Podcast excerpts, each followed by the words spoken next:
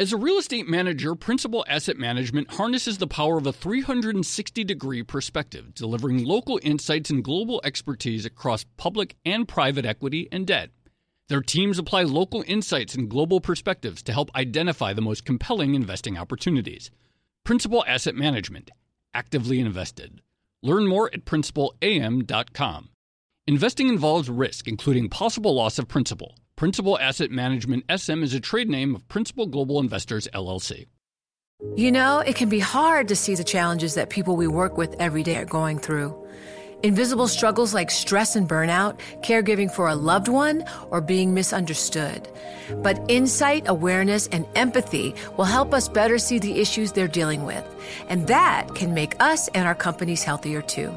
I'm Holly Robinson Peete. Join us on The Visibility Gap, a new podcast presented by Cigna Healthcare. Download it wherever you get your podcasts.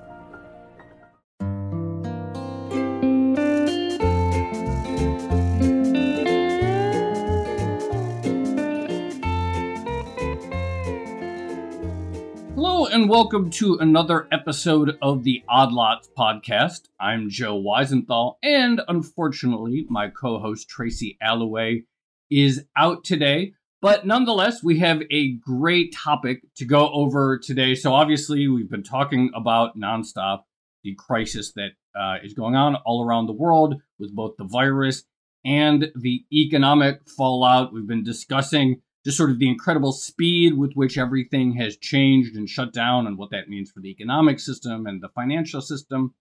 Today, we're going to try to have a conversation that looks ahead a little bit further about sort of what's next, maybe even potentially hopeful. I don't know. Maybe it'll be a little bit uh, hopeful and uh, about things related to a potential vaccine and reopening and how we might get there and what lessons we might apply from the past to improve the situation that the world is facing today. And the guest that uh, I'm going to be speaking with is one that we've had on the podcast in the past. He's uh, Bill Janeway. He's a uh, partner and senior advisor at Warburg Pincus. He's an economist, a visiting scholar at Cambridge University. And he has a unique perspective as having been both on the venture capital side, so understanding innovation, as well as the sort of academic economic side. So he can really speak to the types of policies and the types of conditions that can enable innovation to flourish. And of course, that's something that we desperately need right now with the lack of a vaccine, the lack of testing at scale, and so forth. And of course, part of this crisis has been in part the coordination problem that we've seen between the government which is obviously uh, trying to move faster on things like testing and developing uh, therapies, and that coordination with the uh, private sector that needs some more organization. So, without further ado, I want to uh, bring in uh, Bill Janeway. Bill, great to have you back on the podcast. Great to be back with you, Joe. Always enjoy it very much. So, there's obviously numerous aspects of this crisis that uh, the world overall is facing, to which uh, you can speak. But I want to um, start off with this question of how governments, or how the US government in particular, could conceptualize funding and accelerating the process of innovation towards a potential vaccine or therapy. And of course, in the past, you've written a lot about the role that government spending in sort of pure uh, government spending and research and so on has played in the development of our big uh, tech tech industries, particularly Silicon Valley, and how much of that came out of uh, Defense Department spending and so forth. Set out the big picture of the role that the government has to play here in terms of getting more work done faster in this area. Well, in a way, this is this is a simple one. There's a clear target, clear set of targets uh, one set of targets involve reliable, and emphasize reliable tests, both for the uh, incidence of the disease and, in particular, tests for the uh, aftermath, the potential immunity. Both of these require, uh, as usual, multiple efforts by multiple sources funded across the board with no preference to a particular potential source And given the global nature of this, that would argue as well for the maximum of international collaboration possible, the sort of collaboration that was available in World War II between the US and the UK, which radically advanced, for example, the development of radar, and which should be readily available today if we had leadership that was concerned with international collaboration as a necessary, effective tool for accelerating the development of the needed tests. And then beyond that, the vaccine. And it's not just lab work, this involves clinical trials. It involves the accumulation of lots of data from all the sources possible. This is a, an, an ideal moment for open collaboration. Unfortunately, we seem to be somewhat stalled. And in the meantime, in a way, the, the, there are two concerning resonances, two concerning echoes about what's going on and what's not going on, specifically in the US during this extremely challenging time. We've had the experience before of closing down the civilian economy. That's exactly what happened in 1942 in the United States after Pearl Harbor, when civilian production in an economy that was much more heavily manufacturing and product oriented versus service oriented, when manufacturing of civilian goods was radically reduced, no automobiles, for example. At the same time, there was an alternative source of demand, namely military demand, which maintained, uh, actually reduced unemployment down. I think the, the low point was reached when unemployment, to the extent that it could be measured at all, was at 0.2%. Wow. So you had a high, high driven, high demand driven economy after closing the civilian economy. And the problem then was, and this is where we have this kind of ironic, curious moment. God knows there's not much demand on the economy, there should be an opportunity to allocate resources to the highest priorities, uh, which while we are developing the tests and waiting for the vaccine, which all uh, serious accounts suggest is at least 18 to 24 months away, we should not have any shortage at all of the kind of protective gear and the medical equipment necessary through this interim to make it possible to re- start reopening the civil civilian economy sooner. And that's where the utter incoherence, as Governor Cuomo has been putting it day after day, of having 50 states competing with each other for the needed supplies, with the federal government playing no role in acquiring and allocating and distributing, is bizarre. I saw a couple weeks ago you tweeted out, and I hadn't realized this, that your uh, father had actually written a book about the challenges of sort of grand scale national procurement during a time of crisis. And I think he was talking about the war, but sort of lay out why this is a difficult problem to solve because we do have this sort of bizarre thing where you say, oh, states, people see uh, states are competing against the federal government states are competing against each other.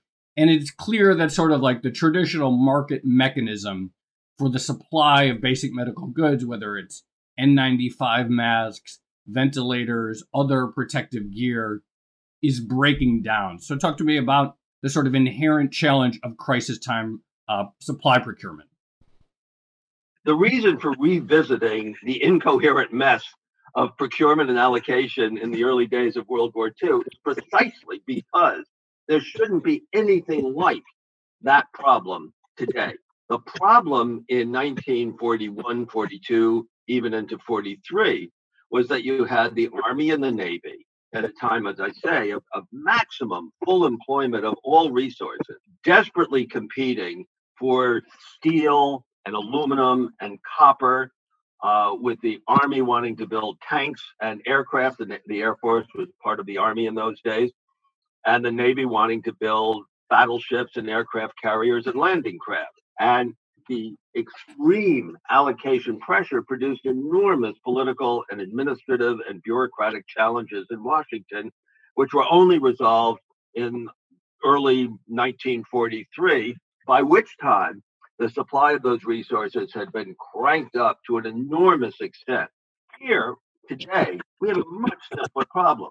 First of all, God knows resources are not fully employed.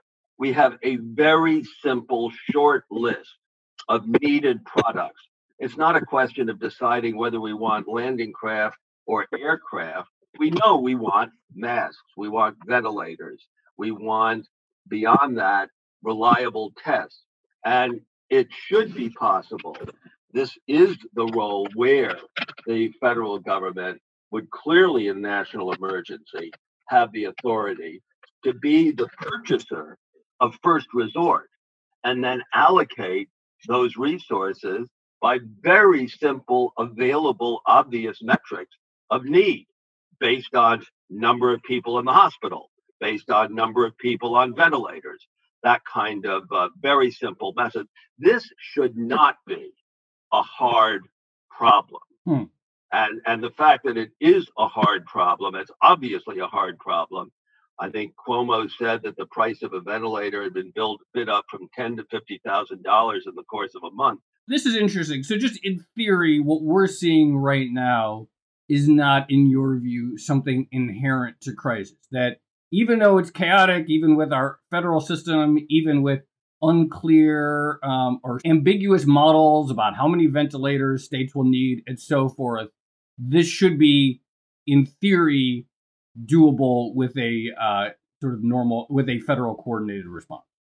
When things get really incoherent, uh, when you have a four problem with respect to allocation, it's when you have equally legitimate claims for scarce resources. Right. Well, here we have a very short list of unequivocally legitimate claims against a vast reservoir of resources. Not, I, I, don't mean the resources of personnel in hospitals. I mean the research and development resources, right? Uh, that can be devoted, and and and those resources are, and I would come back to this. Unlike World War II, with the exception of our unique relationship with the UK, those resources are global. Everybody has the same incentive to produce reliable tests for the virus and for the antibodies that are generated in response to the virus and for a vaccine. And it should not be, I mean, this is, if I may say so, what the World Health Organization was created to help coordinate. It should be possible, subject to focusing on the proven ways of demonstrating efficacy and safety, efficacy for testing and safety for medical, not just vaccine, but also any kind of antiviral medicine, pharmaceutical. We know how to do that, and we've done that. It does take time. And that's why having this capacity for managing a gradual, graded reopening. And and the fact that the U.S. is somewhat certainly behind East Asia is enormously useful. I, I have just looking at this concern in Singapore that there's been a bounce back of the virus, uh, and as it's been said, the world in its different national ways is going to be playing whack-a-mole. Right. Do we need to think of this as an annual uh, injection like the conventional influenza virus? Or is it like polio, where you do get lifetime immunity? Nobody knows the answer to that. So, on the one hand, yes, there's no question that the proper public sector government response to this kind of challenge is spread the money as broadly as possible to as many candidates, as many flowers take root and start to bloom as possible, and recognize that hoping for shortcuts can be extremely dangerous. Right. Well, let's talk about this with a little bit more uh, specificity. So, you obviously have lots of different uh, pharmaceutical players who have begun the race, so to speak, to search for a vaccine. Whoever, in theory, finds an effective vaccine and proves it can uh, expect perhaps to reap a pretty big uh, financial windfall. Most companies will probably lose the race maybe one, maybe I don't know, maybe two, but most companies aren't going to make money, and so they'll have invested all of this uh, you know money up front for a, a long shot ticket that will probably end up costing them financially uh, in the future. So, strictly speaking, how do you go about allocating funds in a way such that there is a prize, so to speak, to the entity that gets there first, uh, but that also doesn't uh, create, you know, that creates enough incentive for lots of different players to sort of enter the race that most of them will lose. Well, compared to the amount of funding that's going out to try to keep the civilian economy, as I call it, the private sector alive right. uh, through this process, given the fact that there isn't the military, the broad military demand to maintain full employment, given the, the scale of that funding, government underwriting of research efforts, you would expect to see the most productive research efforts coming out of collaborations between academic research labs and pharmaceutical companies with capacity for toxicology and testing and dealing with the FDA. Every major research university with a strong biomedical base is collaborating with as many partners as it can find. Government underwriting of that research as a public good, regardless of who winds up producing the vaccine, seems to me is a political slash economic no brainer.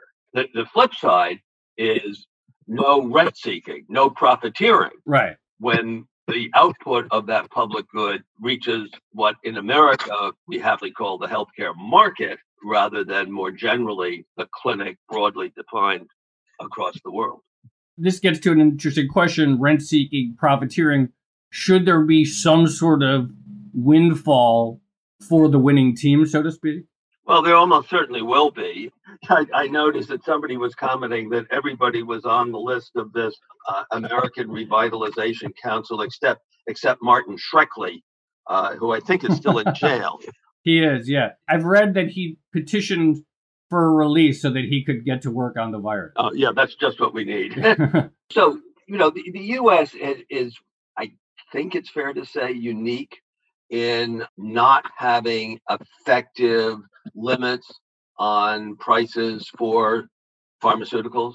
This is a case where clearly, I, I, I, can't remember. It'd be very interesting to go back and look at how were the Salk and Sabin um, vaccines brought to market. In other words, under what regime? Uh, they were developed in academic labs, but they were produced at scale, distributed globally, still being distributed globally. But when I was a kid and got the vaccine, and which was, you know, it, it, I'm old enough to have remembered the horrors of the summers of the 1950s and had friends who had polio. You know, I don't think anybody wrote a check to pay for getting the sugar cube. It was distributed free.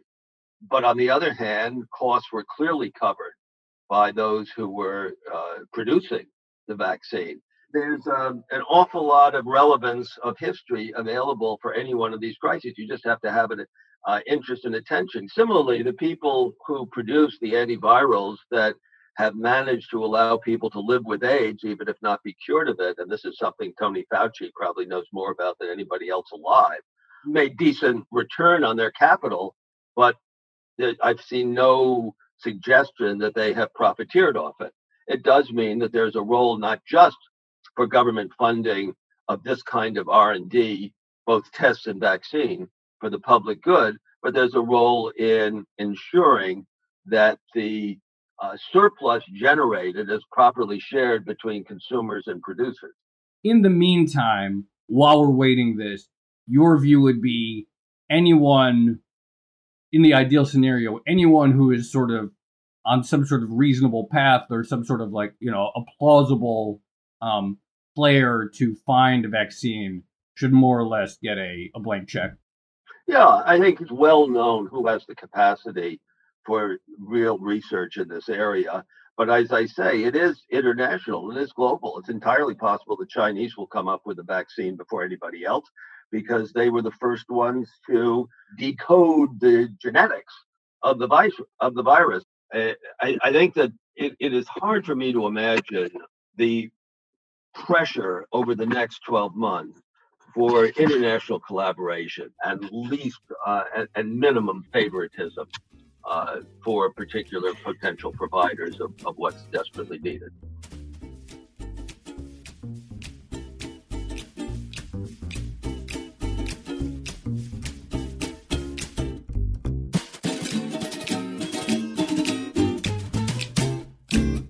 As a leading real estate manager, Principal Asset Management harnesses the power of a 360 degree perspective, delivering local insights and global expertise across public and private equity and debt. Our experienced teams are uniquely positioned to uncover compelling opportunities in today's market, giving our clients an exclusive advantage. Principal Asset Management actively invested. Learn more at principalam.com. Investing involves risk, including possible loss of principal. Principal Asset Management SM is a trade name of Principal Global Investors, LLC. Let's talk about the macroeconomics for a minute. So, we are seeing this extraordinary shutdown of the civilian economy, as you put it. Part of that was mandated. So, of course, in uh, most cities, basically most cities and most states around the country and around the world, there's been some level of government requirement that say, okay, we're going to shut restaurants and bars and schools, any place where lots of people congregate. But there was no like sort of mandate to shut the economy overall. Nonetheless, between the shutdown of a major sector of the economy and the uh, spillover effects in the fear and so forth, we've seen now a sort of de facto shutdown of the entire civilian economy which is le- leading to the worst, you know, acute economic crisis since the Great Depression. And there's hopes that maybe when the uh, virus, when the health crisis is slowed down, that a lot of people will come back to work. But so far, that's just hopes at this point. Furthermore, and you know, there is a consensus at least, and I don't know if the policy is actually caught up to the scale necessary. I don't think anyone has. That we're going to need um, fiscal spending, and that has to be a major part of the equation to get the economy running again. How should governments be thinking about the challenge of what it will take to actually return people to um, sort of pre-crisis uh, levels of activity? First of all, Joe, you've got two very, very different models available. Uh, unfortunately, the U.S. has taken the least efficient approach to trying to maintain the living standards, the, the, the life chances of people through this crisis. The Germans who had already proven their model in 2008 and 9 and interestingly enough the british who kind of you know see themselves as sitting between uh, the germans they've rejected as partners and the us whom they aspire to have a special relationship with have actually followed the germans. Right. What the germans have what the germans did and what they had prepared for doing uh, because of their deep commitment to quote the social market economy was basically to pay companies to keep people on the payroll, not to lay or furlough off their workforces, meaning that as and when, whether it was the global financial crisis or whether it's the coronavirus pandemic, when the threat retreats, they don't have to go through an enormously inefficient process of rehiring a workforce which undoubtedly will not be the same workforce that they have let go. Right. The British have done the same thing. We have done the least efficient possible pseudo fix of indeed effectively mandating any employer in the private sector, or for that matter, the public sector, to lay off as many people as they want, giving those people access to a very inefficient and different state by state uh, unemployment insurance system, which is overwhelmed right now. And on the other hand, providing these law these loans to small business through the banking system. I mean, it, it's as if we're, we, we've learned nothing about uh, how when you have an IRS there who has everybody's social security number, which is their tax ID, uh, and how and, and, and, provides refunds to tens of millions of people every year. Uh, why that was not invoked, I think there's probably a certain sense. Uh, I, this is speculation. The IRS has been so radically underfunded for 30 right. or 40 years that the notion that it actually could play a really useful and efficient role in keeping this economy ticking over while it's in suspended animation uh, was just, I guess, uh, anathema to a sufficient number of people in Washington. But it's it's it's it's a it's a great shame. It's a great waste, and the U.S. coming back up will be less efficient as a result. I don't think there's any concern about whether there will be demand. The problem of reopening the economy, problem of reopening the economy is actually to take go back to a, a different uh, experience from World War II. The problem of reopening the economy is somewhat like the challenge of in 1945 46, shifting from an economy driven by military demand back to an economy driven by the very, the radically different pattern of civilian demand. Right. There, the crucial need that was provided by very effective modes of financing the war through a set of techniques that endowed both consumers and business with the liquidity, the cash they needed to go through the transition to shift jobs, but above all, to shift production. We shifted gears into, of course, the great post war boom. Right. Do we have the tools for measuring the inescapable imbalances that are going to emerge as demand sector by sector for goods and services picks up when supply will be lagging because of the need, the unfortunate need, which we've imposed on ourselves, of business hiring new workforces to provide the services and products that, that they exist, that they have existed to deliver. Right. Um, and being able to be nimble uh, about identifying pockets, hotspots, if you like, to use the pandemic language, uh, hotspots of inflationary pressure, and, uh, and and and respond to them during a very delicate process of bringing back online the supply that has been closed off. That's going to be a real challenge. Right. I mean, we did this. So, like, part of the the CARES Act, which I, everyone agrees um, was completely insufficient, and already some of the funding is completely tapped out, even though it's still desperately needed. Part of the bill that was passed at the end of March was kind of premised on what Germany and the UK are doing in terms of uh, grants or loans to small business that could be turned into grants if they kept people on payroll. But in terms of maintaining the productive capacity of the economy, in terms of being able to go back to something that we had, it seems like we should have just done that on a much bigger scale and not just limited it to small businesses, but done everything we can, and not through the banks, but through uh, the IRS, so that essentially every entity that had any employers could have massive wage subsidies throughout the duration of the crisis. Exactly, exactly. And as I say, we had the model and we had the the existence proof of the model working in Germany back in uh, 10 years ago. Okay, we've had this wave of layoffs as of right now when we're recording this. And these days, I'm always making a point to remind listeners when uh, the episode is being recorded because the world changes so fast between recording and the time they listen to it. So it's April 16th, it's 10 a.m. East Coast time that we're recording this as of yet, we haven't embraced the sort of European, UK, German model of keeping all of uh, really trying to subsidize employment.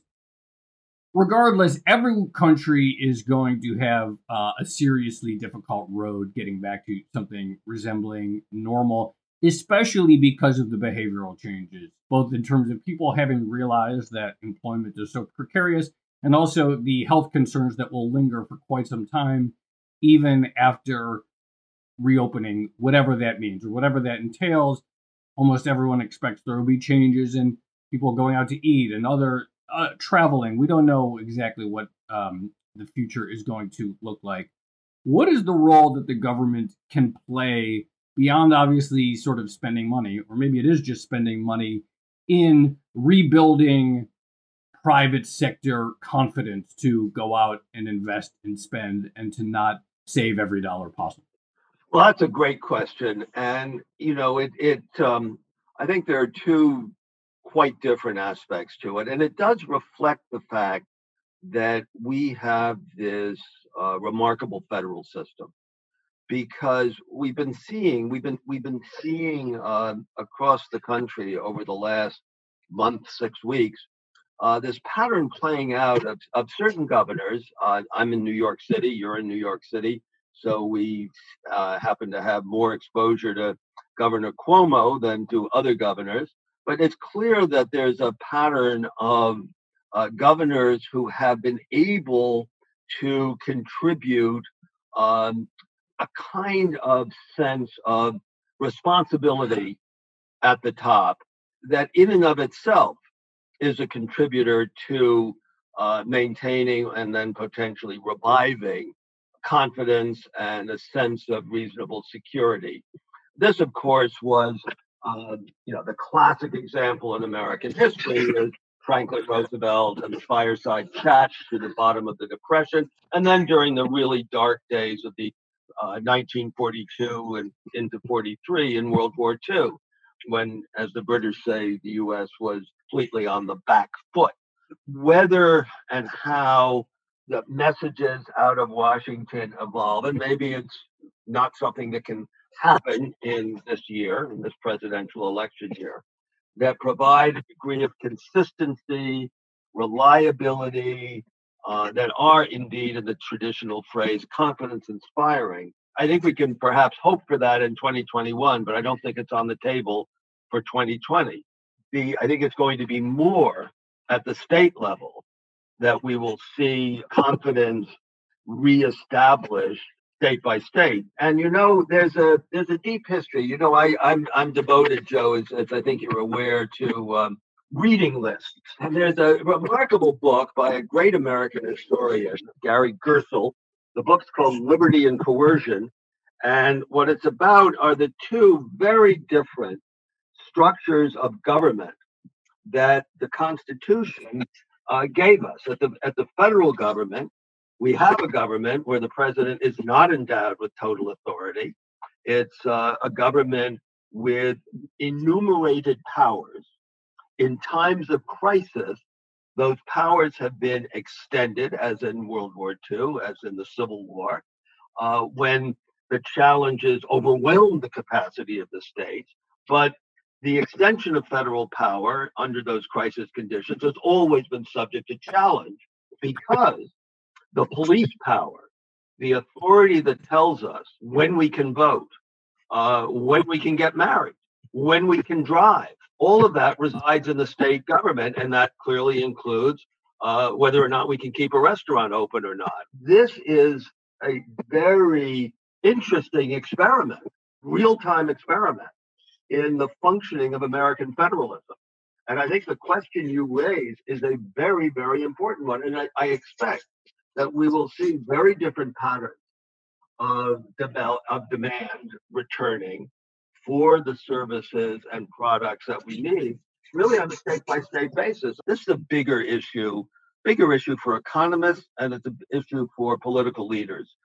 We've spent the last 40 years, again, this gets back to the question of international collaboration we spent the last 40 years mobilizing information technology in order to optimize supply chain around the world, not just for products, also for services. Think of call centers located remotely, as well as software development in India. We've optimized for the most efficient supply chains for goods and services. And the increase in efficiency comes at a cost. The cost is robustness, resilience.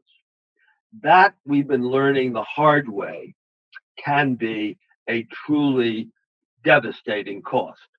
So I do expect without government intervention, but in some cases with government leadership, to see a, if you like, retreat from global emphasis on efficiency toward greater respect for resilience and robustness.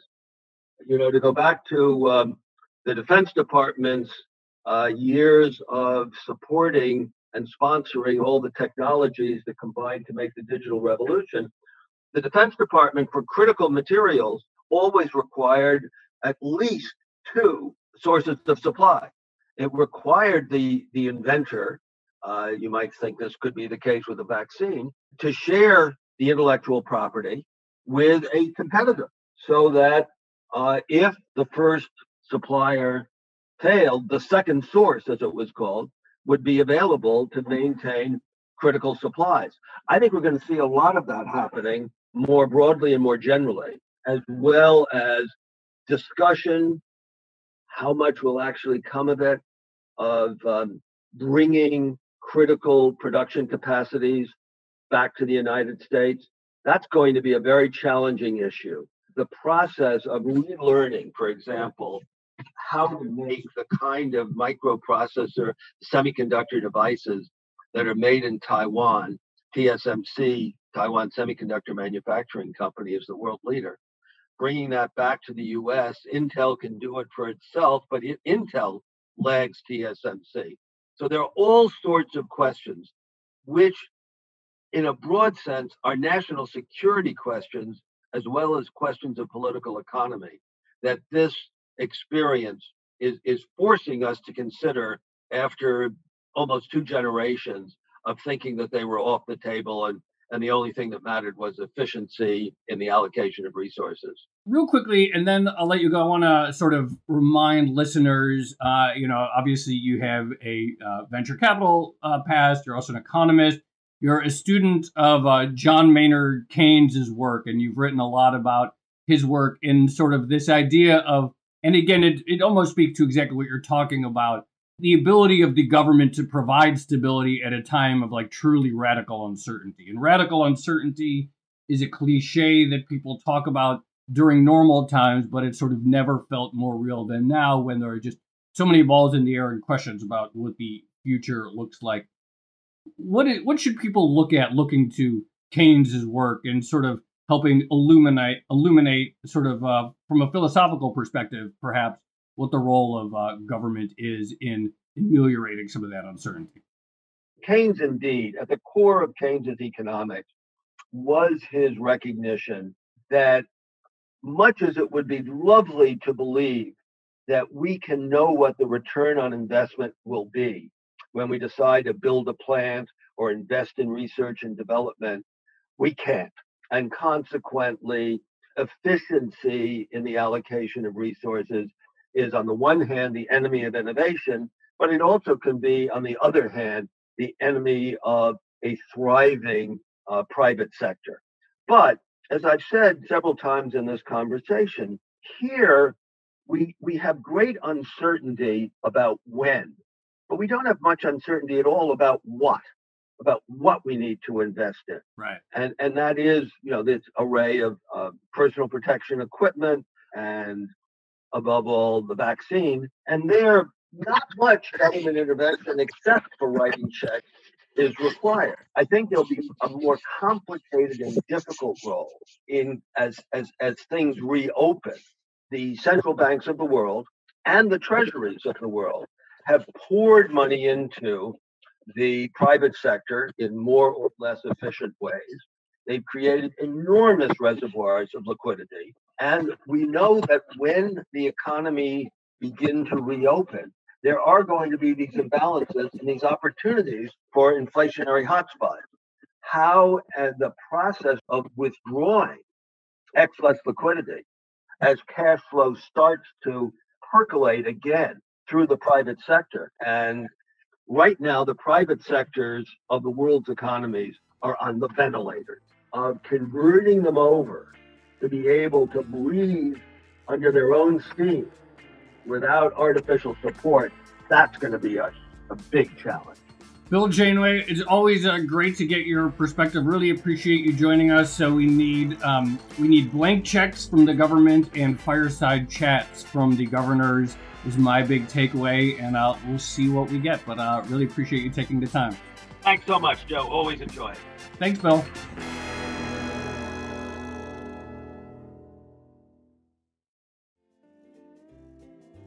Well, no summary needed from me. That was my conversation with Bill Janeway. I strongly recommend, though, if you haven't read it, listeners, uh, check out his book, Doing Capitalism in the Innovation Economy, because there are not many people that I've ever read who uh, sort of balance both the private sector experience, what actually motivates business, and how they make calculations in terms of what's a good money making investment, with academic theory. And there's uh, often a disconnect between the two. And I feel like understanding that nexus is going to be extremely important in the uh, months and weeks ahead as uh, governments around the world try to get their recovery policies correct. So that was uh, Bill Janeway, and this has been another episode of the Odd Lots podcast.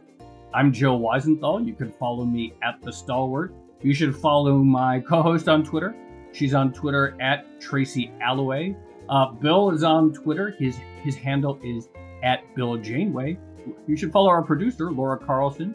She's at Laura M. Carlson. Follow the Bloomberg head of podcast, Francesca Levy, at Francesca Today. And check out all of the Bloomberg podcasts under the handle at podcasts. Thanks for listening.